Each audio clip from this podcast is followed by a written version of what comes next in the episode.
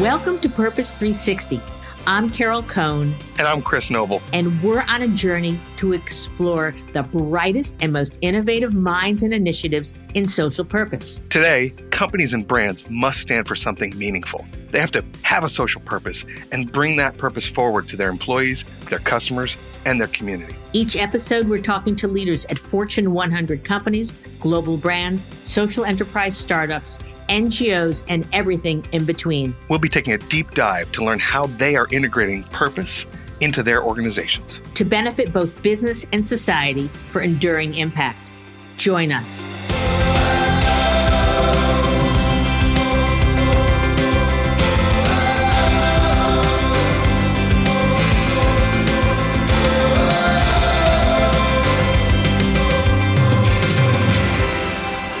Welcome to Purpose 360. And I am so excited today because I have Jin Montesano with us from Lixil. And this is our first global um, podcast and interview. And she is, from the moment I met her, and if you could meet her, and if you're going to Japan, you should, because she is one of the rock stars of social purpose, but as well business. Um, she carries a title um, Chief Public Affairs Officer, Executive Officer, and Senior Managing Director from Lixil. And she has held um, senior positions at GSK, Mondelez, um, GE, um, finance and such. Um, most of it, I think almost all of it, she'll, she'll let us know, um, in um Asia. And she just knows so many things. So I'm excited about our conversation today. So welcome, Jen, and um, to our show. And you know, let's start by who's Lixil. Thank you, Carol. Thank you for that introduction. I'm not sure I'm going to be able to meet your expectations, but um, yes, thank you for letting me introduce Lixil. Uh, Lixil is a company that very few people have heard of. We are Tokyo based. We're listed on the Tokyo Stock Exchange. We're about a $17 billion company in terms of size a billion people every day get up and get ready for work and school using our products. But people don't know who we are. And that's because Lixil is home to a number of global power brands that you may have heard of in the housing and water technology sector. Brands such as American Standard or Grohe, the very sleek German design and engineering brand, as well as Inax in Japan, which is the number two brand for bathroom toilets. We also make kitchen systems, windows, doors, floors, uh, carports, exteriors, you name it. We're the largest player in housing products in Japan, and we're the largest global player in what we term water technology.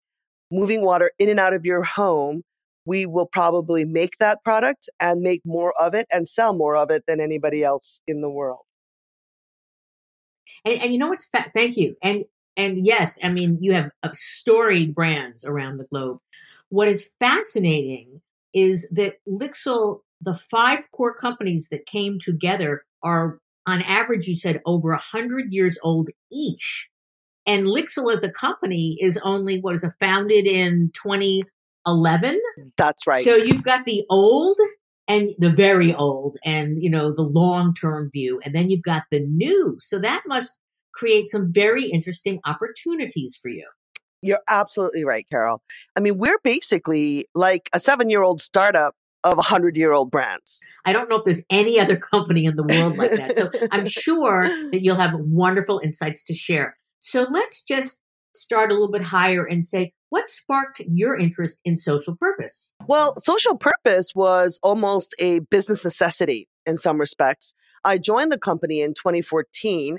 At the time, Yoshiaki Fujimori was the CEO of Lixil. He was actually recruited to help establish Lixil as a global company after the five um, domestic companies came together to create Lixil. They wanted to quickly globalize by doing more M&A. And Fuji was brought in to help achieve that. So by the time I came in in 2014, we had already acquired American Standard, uh, Grohe, Permasteelisa, which is the curtain wall manufacturer in Italy. And they basically turned to me and said, So we've done all these acquisitions, but we don't really know how to tell our story. um, we need to now start to explain to employees and external stakeholders what is Lixil really about and start to pull together our narrative, our brand, um, and, and our purpose. And at the time, they didn't use the words that I'm using to you to describe what I'm saying, but there was this sense that we needed to unite our 70,000 employees under one roof and give them some true north direction that was going to be more than just a financial target now that we were this big giant of a company. And so I began the hard yards to start thinking about our raison d'etre. You know, why do we need to exist as a company? Why should American Standard as a, a heralded brand belong to this Japanese company versus some other company out there? We really wanted to dig deep and try to understand what our purpose is as a social actor in this ecosystem that is global society. How can we define that? In Japan, is social purpose as prominent um, as it is now in the US? And then um, certainly uh, sustainability is very prominent and social purpose is rising in Europe. What's the status in Japan? Well, it's a really, you know, it's a really interesting question, Carol, because they wouldn't, Japanese companies don't use the term social purpose per se. But historically, Japanese companies have always been very active supporters of CSR. And um, almost every Japanese company, without fail, will have a mission or a vision statement that closely aligns what it is doing uh, with some form of contribution to society. So Japanese com- companies really consider themselves a very integral part of society, and the work that they do should inform their role in society. Um, and that's because, in some respects, Japanese companies aren't, they're very different from Western companies in that it's not about winning it and killing it and gaining market share per se. It's more about being able to survive and thrive to the next generation and the next after that. So they've already got a very long term view. So you started thinking about how can I find a unifying idea, a force so you must have created, I know that you said you've got right now 100 people in your various areas. And I just like to tell our listeners that underneath your job description, you handle corporate communications, brand management, corporate responsibility, culture museums. That's an interesting combination.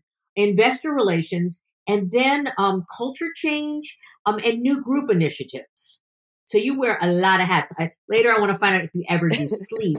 But since you had so many of these roles, how did you bring um, people from various and you know areas together to help you really solve this enticing but a tough challenge? It is a, a huge challenge on the one hand, but if you think about you know our colleagues in the space looking at brand purpose looking at social purpose you know they're going to have to make a case for it and I was in a situation where the CEO and the executive team was looking to me for some holistic direction, saying, how do we actually tell one story and a, a, single compelling narrative now? How should we go about talking about this company? Not only to our employees, but our business partners, our customers, to governments who've never heard of Lixil when we walk through that door and have to explain who we are. So for me, um, you know, we call this building a corporate narrative or a master narrative. And a lot of companies, communication agencies will do this kind of work. And of course, I've done a lot of narrative um, development in my previous jobs. But in this particular case, I decided it isn't just about the retelling in a beautiful way, what it is that we do. We need to first figure out why are we here? And when we were able to define that more clearly, then working out the beautiful language about who we are and what we stand for became much easier and more natural. And so that's what we ended up doing. The Sato toilet, which you're going to talk about, was that the first time? It's so disruptive. and again, you know, in our pre taping, you said, well, you know, it's hard to talk about toilets, but not yes. for us. so, you know, how many ideas did you have? Talk a little bit about the yep. process so you can share some insights with our listeners? Sure. So when we started to go about doing this, you know, concretely, how are we going to actually build clearer purpose? Not for um, a brand per se, but for the company as a brand, right? The corporate brand as Lixil. What is our purpose? We decided to take a top down and bottom up approach. The top down approach is what we traditionally do. We work with, you know, experts like you, Carol, and say, um, what's out there, who who's playing and doing what in the competitive landscape um, to tackle social issues well, and what are some of the things that we could potentially get involved in that might make sense, and doing our homework, reading our research, trying to understand where the trends are. And then we did a bottom up approach where we um, talked to lots of working level folk, people who were frankly surprised that we'd reached out to them and asked them about what their opinions were. And then we gathered up a lot of mid level managers from all walks of Lixil and asked them to spend a day with us uh, through a facilitated workshop to really get to what is it that makes you passionate about working here? What is it that we do better than anyone else? What is the sweet spot and the core strength of our excellence? And can that be mapped against social issues that are being faced out there in the world? And sanitation and hygiene rate kind of came up um, like a you know like a giant rocket out of the you know out of the ground and of course environmental sustainability um, eco and water saving was a very major part of the story that came out of that discussion as well as diversity and inclusion because in japan we've got gender issues uh, where we don't have enough women and we're working on that as well as um, lgbtq and being a more inclusive culture and all of these things were really important but the special magic of that bottom up workshop was this torrent of uh, passion around the 2.3 billion people in the world today who have no access to basic sanitation. And that as one of the best companies making toilets in the world, we should be doing something about that. So, how many people did you think you touched in your interviews, in the workshop, in any questionnaires? And what was the total number per se? It wasn't that big. I would say 100, 150. Um, at that point, I was only three months into the job. I started November 1st, 2014. And um, by April 1st of the new, of 2015, we were already standing up um, a mechanism. So the first thing we did was do this process and really kind of understand. We got people from supply chain, from the factories, from marketing, you know, whatever. We didn't just spend time with corporate folk. You know, we really went out and like talked to people on the sites. And we didn't just talk to the managers in the sites, we talked to experts, coordinators, specialists. We really try to get um, a wide grasp. And, you know, I inherited a small team of folks who really understood the, the company on the ground. And so we were able to identify, you know, the best and the brightest who would speak up and share their views um, pretty easily. And so we held that process. I spent a lot of time with the executives trying to understand their motivations and desires and interests and areas where they think um, they thought that we needed to be uh, much more active in. And so that's really the process we took to build what we call our three three um, pillar sustainability strategy. And sanitation and hygiene is just one of the three pillars, but it so differentiates Lixil um, that it's become the thing that everybody likes to talk about. Now, once this is this is the process that I call um, articulating, because I, I I call building social purpose for a corporation using the three A's: articulate, assimilate, activate. And the first part, articulate, is really about sharpening and identifying that purpose. You know, what is it really about? How does it become uniquely advantageous to you? And it really needs to be playing to your sweet spot, the thing that you do excellently, and whether that can be matched to the thing that's out in the world that remains a social challenge, which can be addressed with your excellent core strength, your sweet spot. Once you've articulated that, it's about assimilating that, which is how do I embed it? How do I make sure that the corporation doesn't treat this like some CSR exercise or something that the corporate comms group is doing as a fun thing to get PR, right?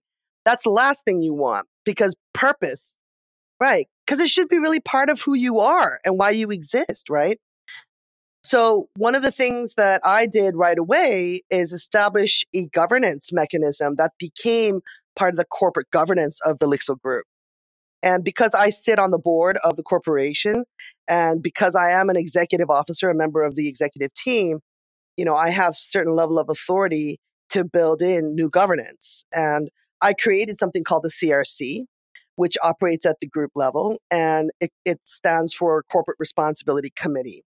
And I, I chair the committee, but sitting with me on this committee are, um, you know, 12 CXOs. I've got the CFO, chief counsel, the chief technology officer, the chief HR officer, and a number of others that I have handpicked to join me in co creating and validating the direction as well as our targets. And that mechanism is official, which means I have to report out the progress of that committee in our annual report and in our 10K filings and so forth. So when you embed it and you assimilate it as part of the corporation's operations, it becomes much more official and something it needs to, um, that something that has to happen. I mean, you truly are embedding it in the company and you are bringing the CXOs along. Um, did they understand the power of this or did you have to do some education with them? Well, in Japan, we have something called nemawashi. And nemawashi means pre pre discussions, pre alignment. So you you never sort of spring something on a boardroom um, agenda. You kind of have to make sure everybody who's going to be in the meeting understands what it is that you want before the meeting itself. And, and that's part of Japanese corporate culture. So I spent a lot of time with the individual CXOs trying to explain to them what it is that we want to do and getting their input and making sure that their views and concerns were reflected. I also made sure to tell them that nothing has been um, sewn up, as it were, that this would be a true co-creation process you have got structure, you've got you've educated them, you you are understanding their needs, you're bringing them along. So how did you get from sanitation and what's it 2.3 billion, billion people. people around the globe do not have access. So how did you get from great, you know, really it's a, it's a it's a number that is astounding. How did you get from there to creating a toilet and then going to creating a social enterprise. Right.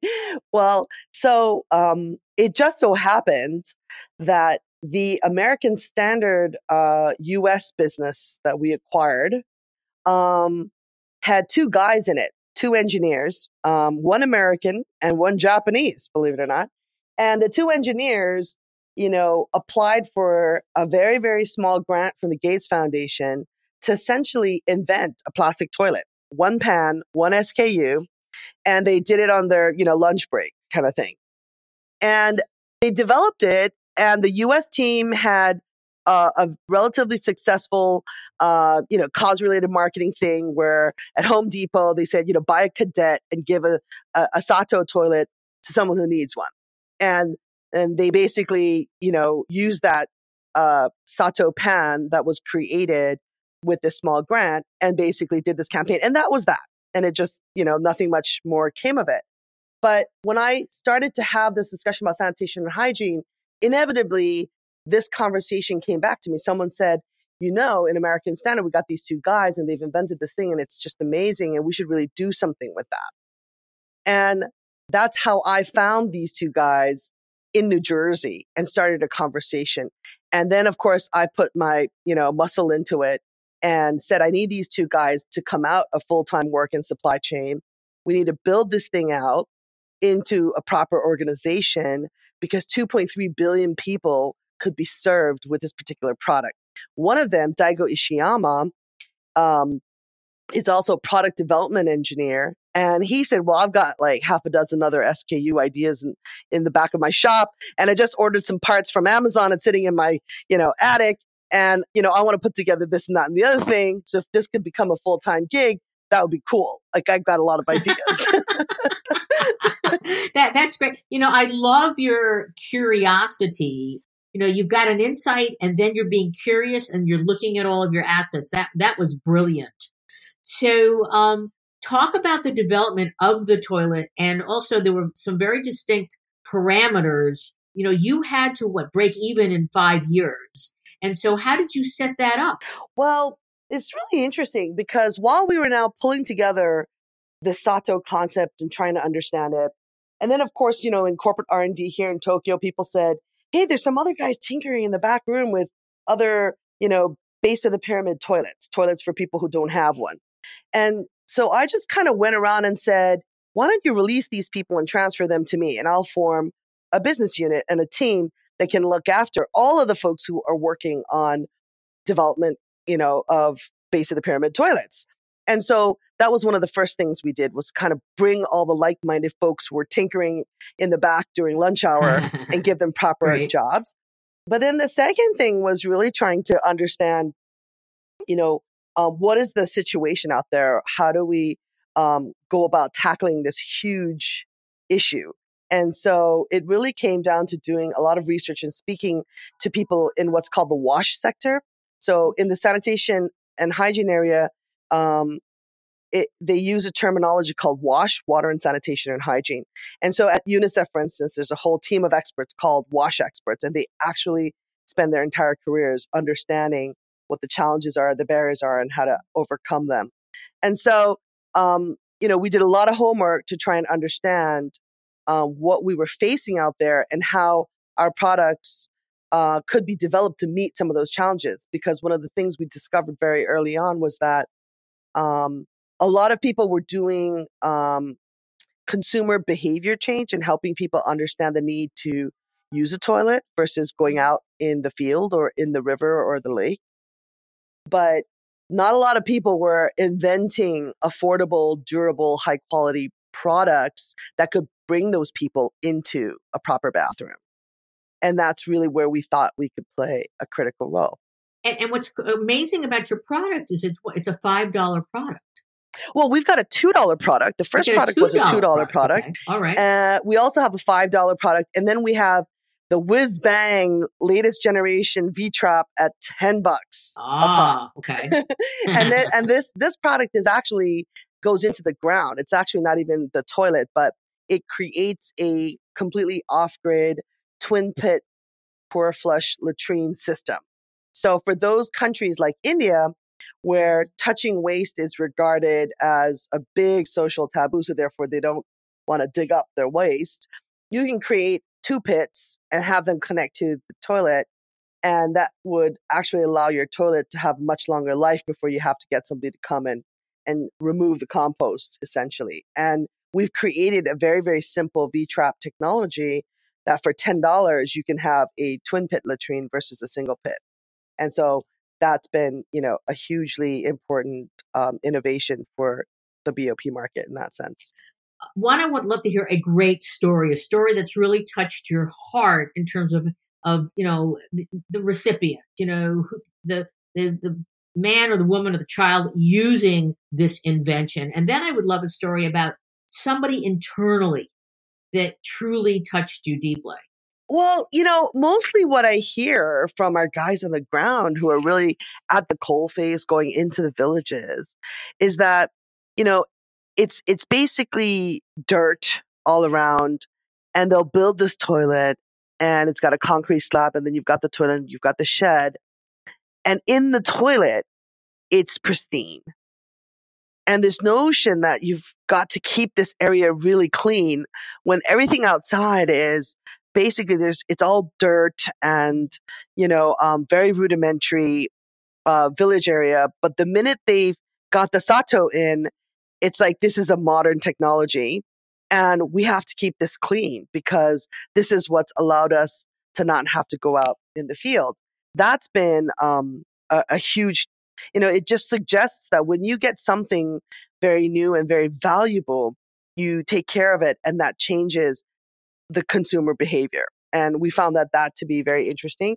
Um, I think I think the other thing we hear often is little girls um, who are thanking us because they're genuinely scared to go to the bathroom in the dark, way out there, because they know the stories of what's happened to their sisters or their moms. Um, you know, the, the highest rate of sexual assault, kidnapping, and rape happens when women have to go uh, and take care of their business when it's gotten darker, so they get more privacy and the further out from the village, um, and and bad things happen to them. And a lot of the girls get really scared. In fact, just last week, um, we received a letter from a girl who said, "My father won't install a toilet, so will you install this toilet for us?"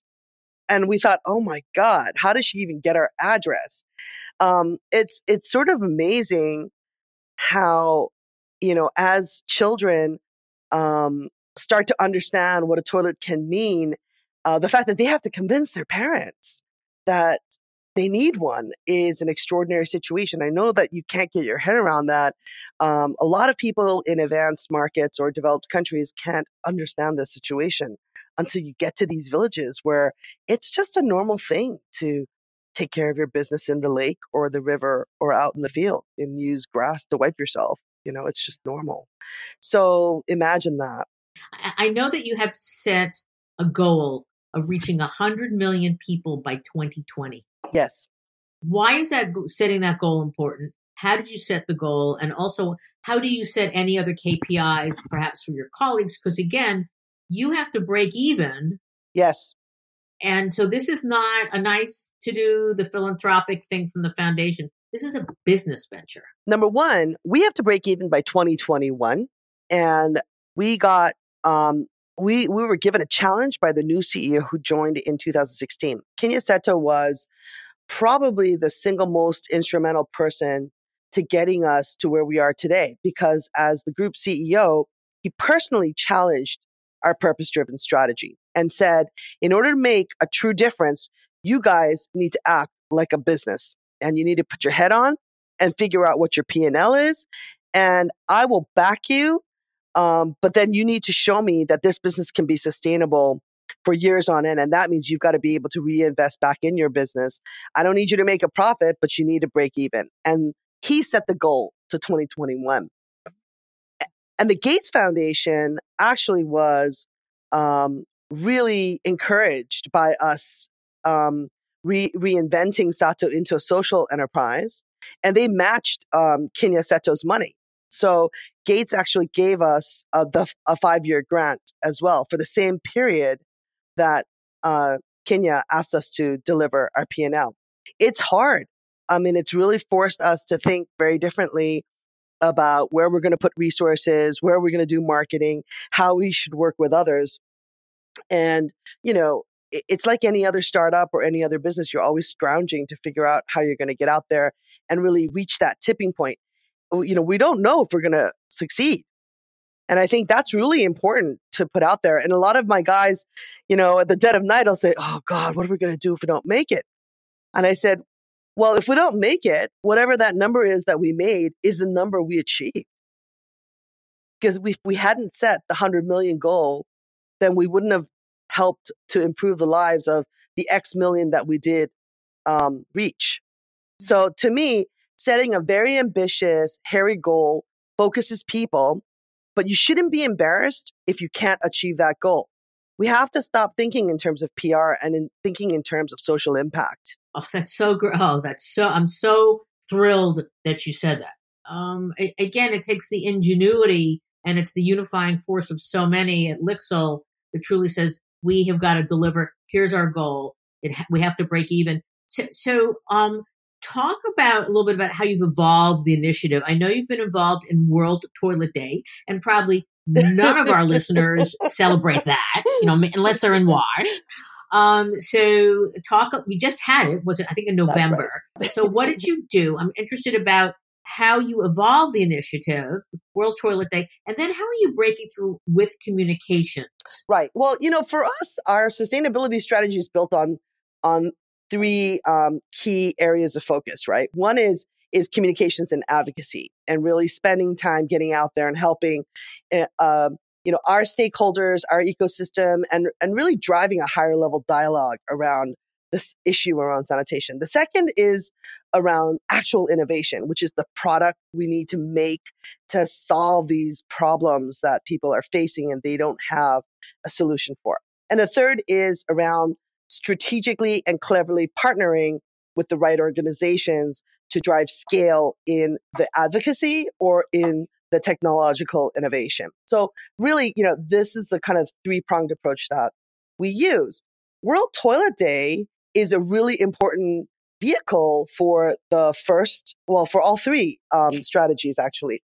And it was invented by a guy named Jack Sim, who is actually the founder of the World Toilet Organization. He is one of the most inspiring and energetic guys. I have met him, at, yes, at Net Impact, and he is outrageous. He's outrageous. He is so inspiring. Oh my yes, god, yeah. he's amazing, and he invented World Toilet Day.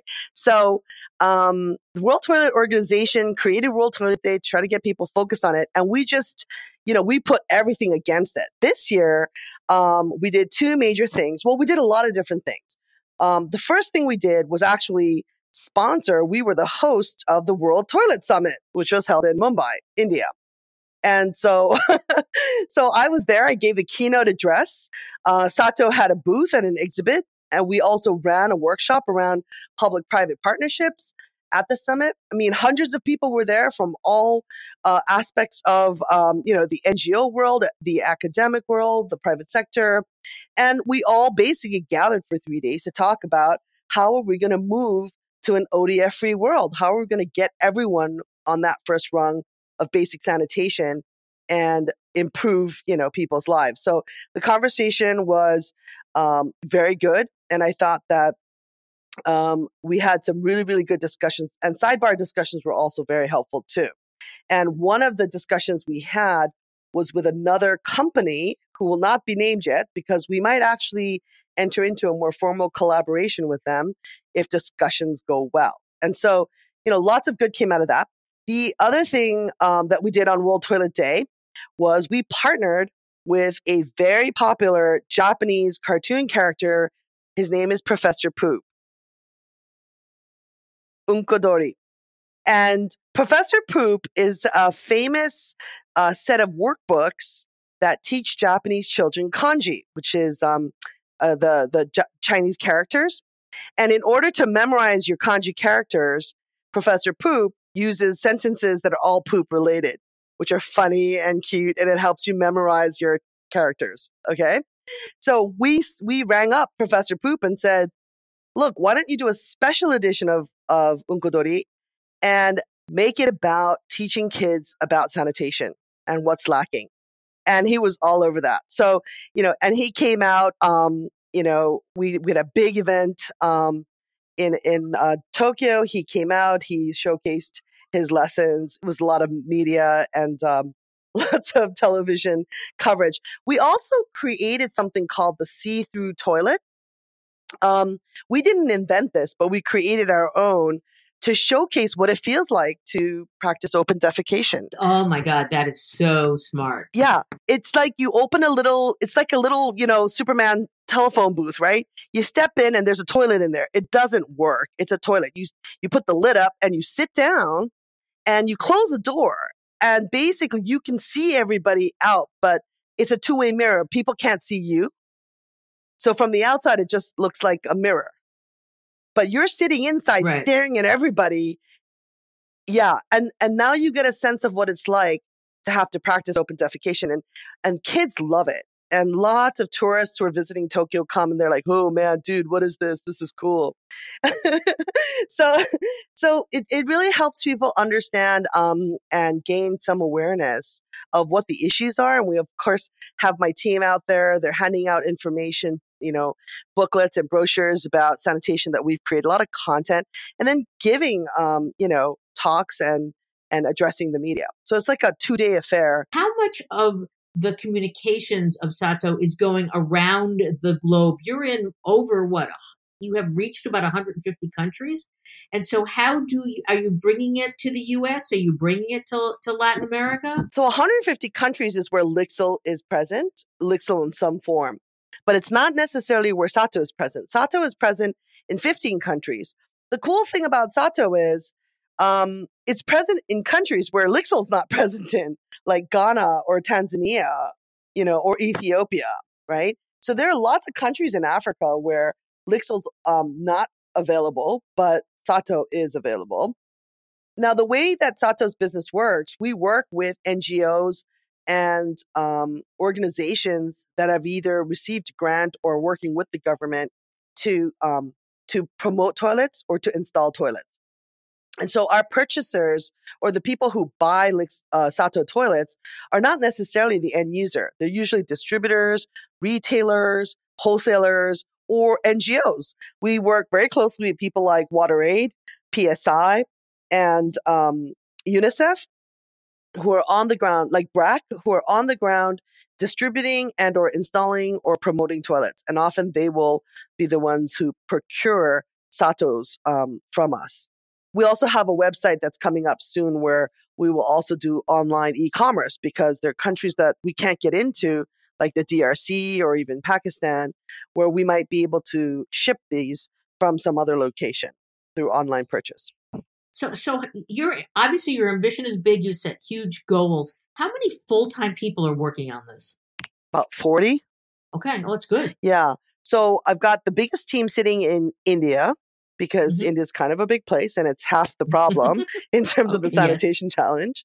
Um, and then I, I think I've got about uh, 10 folks in parts, various parts of Africa Kenya, Nigeria, Ethiopia, Tanzania, Ghana.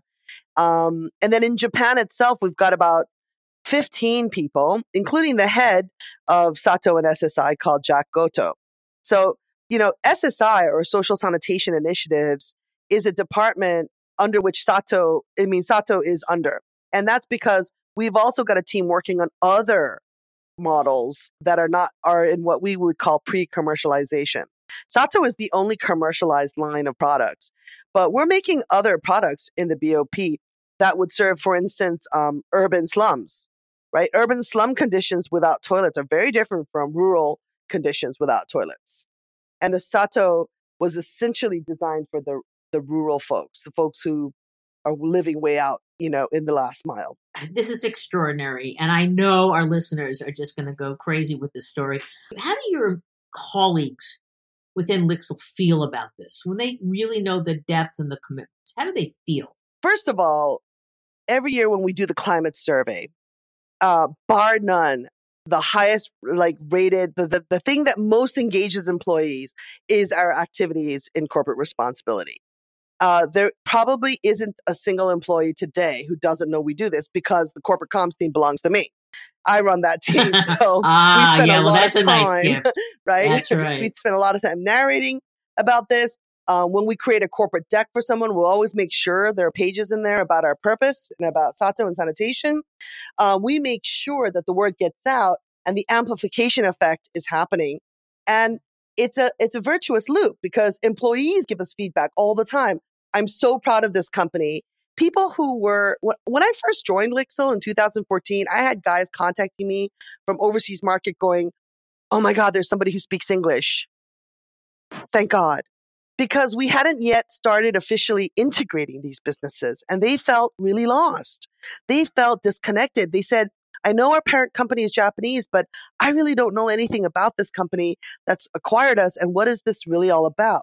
So, when I started to build out the broader narrative and started to build internal communication channels and digital platforms so people could get access to what was going on in the corporation just more broadly and what our actual strategy is and how their work fits into the broader strategy and so forth, people started to respond to the sustainability platform and the work that we were doing in sanitation. And that's how I know because they're always contacting me through these platforms saying, I have so much pride now um, being a Lixil employee. You know, I used to be only proud of working on American Standard or GROHE, but I'm actually now really proud to be part of Lixil. Uh, an amazing unifying force. And so we could go on for hours. I don't think we can do that, but I, I'd love to begin to close this down with what are your top three or five insights? You've given some good ones, but if you can encapsulate them a bit more, where you know your your colleagues who are listening to this are going, "Oh my God, this is extraordinary." Jen, please, where do I start? I want to do this in my company. So where do I start?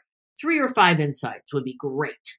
Okay. Um, I guess the first place I would start is you cannot be successful if the social purpose that you identify is not truly integrated into your core business strategy. So, whatever you end up doing, your litmus test must be is this is this going to be able to be truly integrated into the core thing that is what we do and what we do well to be competitive and profitable. They, they need to match. So you can't be an oil and gas company and go plant trees. Mm. You know, you, you can't be a shoemaker and go paint orphanages. It, you know, it, it, these are all good things that you should do. We need people to do. But if you want to really build social purpose that activates the core of your organization and really brings tremendous benefits to your company, you you need to have that really come from a place where it's reflecting the core of what you do excellently.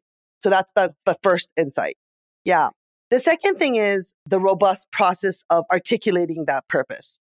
As I had talked about earlier, you know, using both a bottom up and a top down approach to really articulate the purpose well. You know, Abraham Lincoln said if you've got 10 minutes to or one hour to chop down a tree, you should spend 50 minutes sharpening your axe. and That's great. Okay. that yeah, the sharpening your axe in this case is really this robust process that you need to do to whittle down and and really sharpen and, and articulate what it is that you want to achieve as your social purpose. And, and and when you do that right, everything else will be much easier. The the next insight, I guess, or the lesson that we learned was then begin the assimilation. You know, how are you going to embed this formally into your corporation's governance and your corporate strategy? How do you actually create the official mechanisms or processes so this doesn't end up being some, you know, cool thing that the comms head developed? You know, it needs to become part of the corporation and needs to have leadership support. But then once you have that, you've got to think about how you're going to activate it. So that would be my fourth insight, which is really around activation. A powerful social purpose statement or a narrative is just something that's on your website or your poster, unless you've got a really strong activation strategy.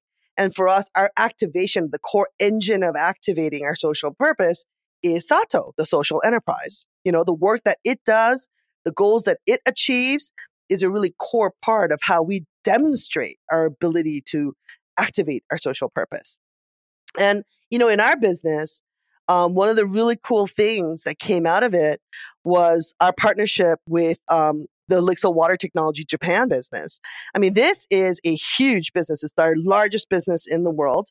Um, we're like number two makers of bathrooms, bath systems, and toilets. And we did a cause related marketing campaign with them, um, leveraging social purpose and Sato. And the conversation with our distributors and customers completely changed. They were like, we had no idea you guys were even in this kind of work. Like, can I make a donation, a personal donation to to this effort? And we said, well, no, because we're a for profit company, you know. Um, we had right, um, right. distributors and business customers saying, can I have that exhibition, that Sato product display over in my showroom instead of your showroom? Because my showroom has end users walking off the street and we really want to promote this. Uh, yeah, Salesforce came back and said, Oh my God, I am so grateful to you guys because this has completely changed the conversation I am having with my customers. And let me tell you, there's only so much I can talk about the multifunctionality of our product, which is like, you know, great, but a smidgen better than the other guys. Like this is a very Yes, differentiating Yeah. way for me to talk about our company and the products we make and what's behind the intention behind the products we make. And it's been really powerful. Not only that, but you know, the business actually um, experienced a double digit sales growth from this campaign, which I think was the biggest surprise of, the, of them all. And this is Japan. We don't grow double digit very often. Okay. So um, Right. the CEO was somewhat surprised. and, you know, needless to say, he's now come back to us every year to say, we got to do that again. We got to make this an annual thing. And so we Ah! said, okay, okay. That's great. That's so so it's been it's been really fantastic you know it's just it's just generated all kinds of benefits that we didn't really anticipate and it's it's been a great differentiator of a company no one's heard of and so when when we go places and introduce ourselves they say hey you guys are the guys that make those toilets right? Toilets. Right. That's that's wonderful. You're, and of course I, you got to write the book. You should be taking these stories down and these milestones and even a booklet which would be which would be great. So um Jin, you have been amazing. Um, in closing, uh, first of all, I'm sure all our listeners would say, Jin, you got to come to our company for a week.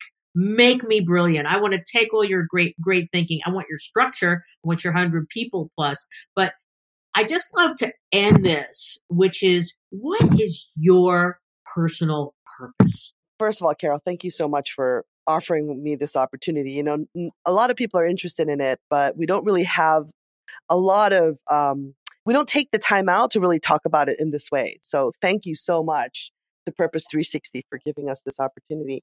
You know, my own personal purpose is not that different from my professional purpose. You know, I, I see myself um, really here to help organizations understand the exponential power of social purpose. I think organizations who can really define and articulate their social purpose and then build unique scalable programs to activate this raison d'etre, it will serve them well for years to come. It, it will not be related to profits going up and down at any given year or leaders changing from one to the other. It needs to become really a core part of what you do as an organization. And for me, that is my purpose is really, I love doing this work. And I have done this type of work in my previous companies. And it's just great to come to Lixil and get to build something completely from scratch like this because they just, they needed something. it was a business imperative. I feel very lucky to have had a chance to do it. And I think that the world is very fortunate that you have done it. Thank you, Carol. So yeah, oh, it's um, it's amazing. I've been doing this work for thirty years, and I think you have this innate, innate understanding of you know when you talk about best practice, when you talk about the three A's, when you talk about the teams you put together, the types of communications on top of understanding this is a business. Um, you're, you know, you've taken my best practice for 30 years and you've put it all into this amazing conversation and amazing work. So, um, where can people who are listening, if uh, they want to get more information, um, where should they go? Well, they should definitely come to www.lixil.com uh, I would also love to invite everyone to join the new Lixil UNICEF Global Shared Value Partnership that we've just launched. It's called, very cheekily, Make a Splash Toilets for All. and um, we're actually um, trying to raise money to accelerate our ability to go to more geography. So we've actually created a platform where if people want to make a donation, institutions or individuals, we would really appreciate that. It would speed up our ability to go to more countries earlier than what we've currently got scheduled. So, you know, please contact me directly or, you know, visit us on Lixil.com. We trust our listeners learned a lot. Um, please uh, take these incredible insights so that you too can make a splash. And uh, this is Carol Cone um, having the joy and the delight of interviewing Jin Montesano from Lixil. And um, please go forth and work on your social purpose. I want to um, again thank Jen for a marvelous conversation. So thank you very much. Thank you. Thank you so much, Carol.